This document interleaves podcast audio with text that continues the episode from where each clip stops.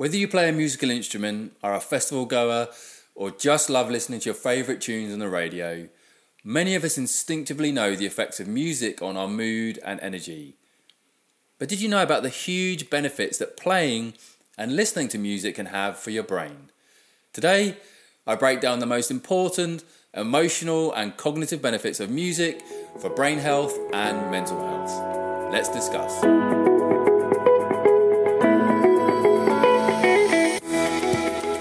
Episode 98 of Better Brain, Better You.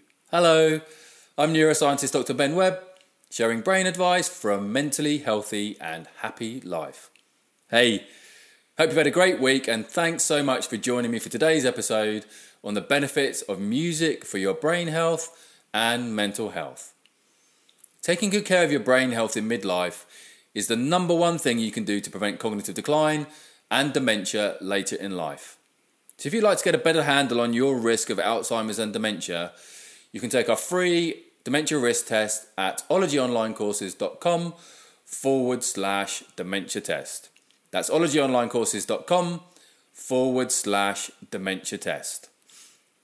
Only takes a few minutes to complete and will give you a risk score for dementia and a free personalised six step plan to boost your brain health.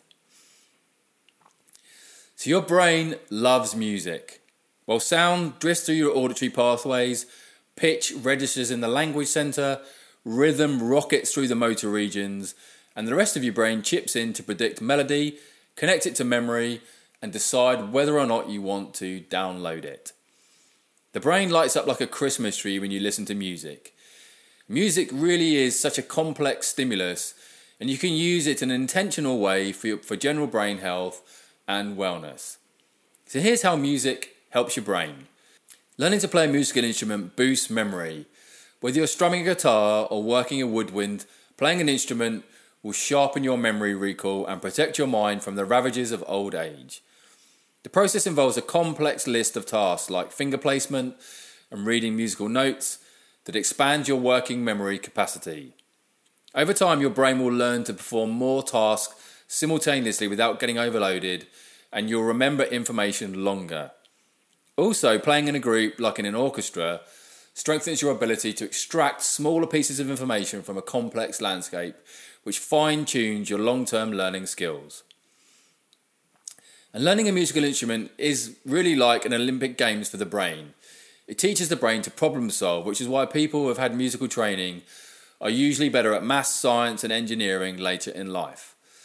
Timing is everything, though. The results are better for those who start young. Children's brains are more receptive to learning, their brains are still actively developing and being moulded.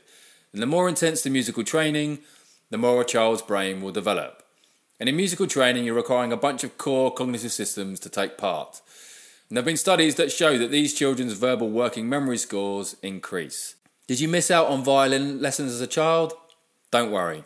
Adults can still benefit from musical training because the brain stays plastic throughout our lives.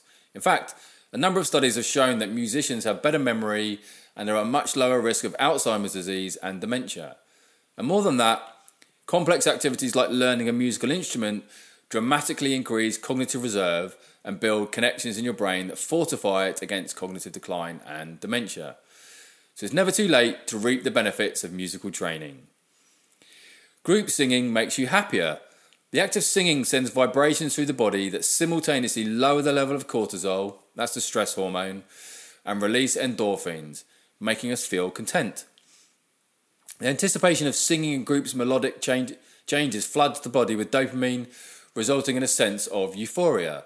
Research shows that choir singing also releases the antibodies which boost our immune system, especially when the song is moving. Can't find a group to sing with, or just perhaps just too shy? Go solo. Singing releases oxytocin, the happiness hormone, so even singing alone can be an instant mood booster. And listening to music soothes emotional and physical pain. Love listening to your favourite tunes on your way to work? It's more than just a fun distraction.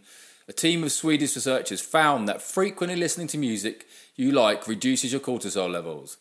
In the case of music over matter, it can also be a great painkiller by simultaneously distracting you and boosting your positive emotions. Music triggers the release of dopamine, a hormone released during pleasurable activities like eating, exercise, and sex. And this release can boost good feelings and address pain. And physical and psychological responses to music are effective in reducing both acute and chronic physical pain.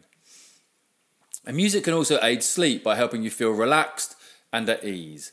In one study, adults who listened to 45 minutes of music before going to sleep reported having better sleep quality beginning on the very first night.